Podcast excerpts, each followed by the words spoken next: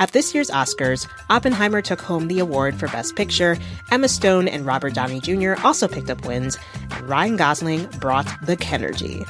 For a recap of all the highlights, listen to the Pop Culture Happy Hour podcast from NPR. Live from NPR News in Washington, I'm Jack Speer. The U.S. says there needs to be some fundamental changes at the UN agency that aids Palestinians known as UNRWA before resuming any more funding.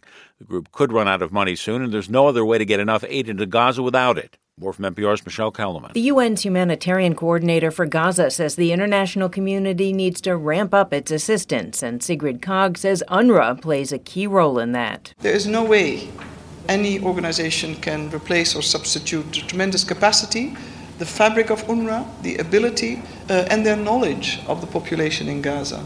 She says UNRWA moved quickly to respond to Israeli allegations that 12 staff members took part in the October 7th attack on Israel. U.S. Ambassador Linda Thomas Greenfield says there has to be accountability for anyone who took part in that and, quote, fundamental changes at UNRWA before the U.S. will restart its funding. Michelle Kelemen, NPR News, the State Department. Israeli forces disguised as civilian women and medical workers were reportedly able to storm a hospital in the occupied West Bank killing three Palestinian militants.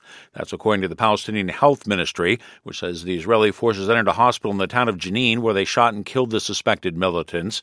The Israeli military, without providing evidence, contends the targeted individuals were involved in transferring weapons and ammunition to others for a planned attack.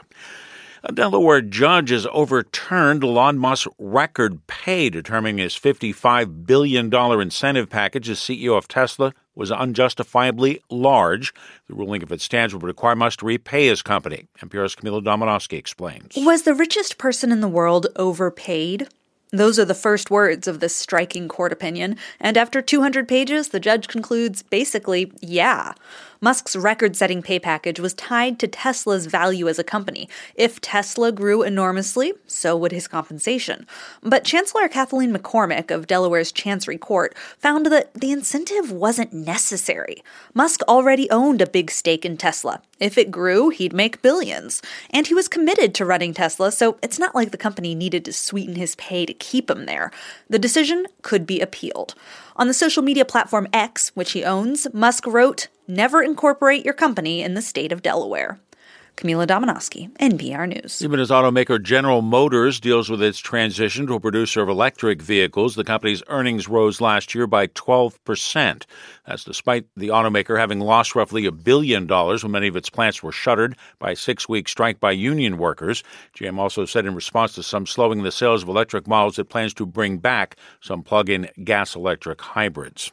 Stocks largely held steady today ahead of the completion of a Fed meeting. The Dow was up 133 points. This is NPR. Chita Rivera, a dynamic singer, dancer, and actress who received 10 Tony nominations and won twice, has died. In a Broadway career that helped pave the way for other Latina artists, Rivera first gained wide notice as Anita in the 1957 production of West Side Story.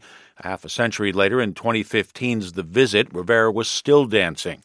In 2009, she received the Presidential Medal of Freedom, the nation's highest honor for a civilian. Chita Rivera was 91 years old. UPS says it is cutting 12,000 jobs this year from outposts around the world. A note UPS store is among NPR's recent financial supporters. UPS cited a difficult 2023 when it delivered fewer shipments, as NPR's Alina Selyukh reports. UPS says it's cutting a bit less than 3% of its workforce across the world, largely in management and contract positions. The company is reporting an 8% drop in revenue for the latest quarter, and it lowered the financial forecast for this year. A spokesperson cited, quote, dynamic external and economic conditions. That includes economic belt tightening in Europe and parts of Asia, but also the fallout of contentious union contract negotiations last summer when a threat of a strike by the Teamsters Union spooked a lot of UPS customers. The layoffs are not expected to affect unionized workers. The company is also ordering staff who've been working from home to return to the office five days a week. Alina Selyukh, NPR News. U.S. consumers are feeling more confident heading into the new year. The Conference Board says its Consumer Confidence Index was up for a third straight month. January's reading was slightly above analysts' expectations. I'm Jack Speer, NPR News in Washington.